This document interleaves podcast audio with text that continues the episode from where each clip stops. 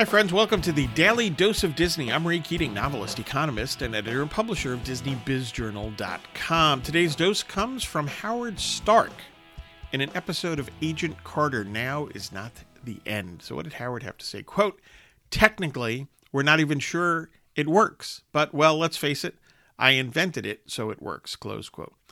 This is, I laugh. I, I love this character. I love this character in Captain America the First Avenger. I enjoyed the character in Agent Carter.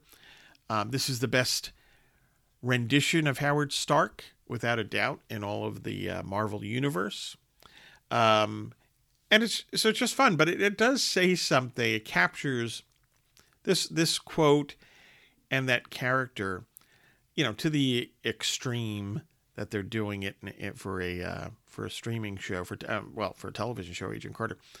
But it captures the confidence of the swashbuckling entrepreneur, um, and it's just again wonderfully enjoyable, um, and uh, and perhaps uh, strangely inspiring. Howard Stark in Agent Carter. Hey, folks, get your news and views on Disney at DisneyBizJournal.com and have a magically productive day.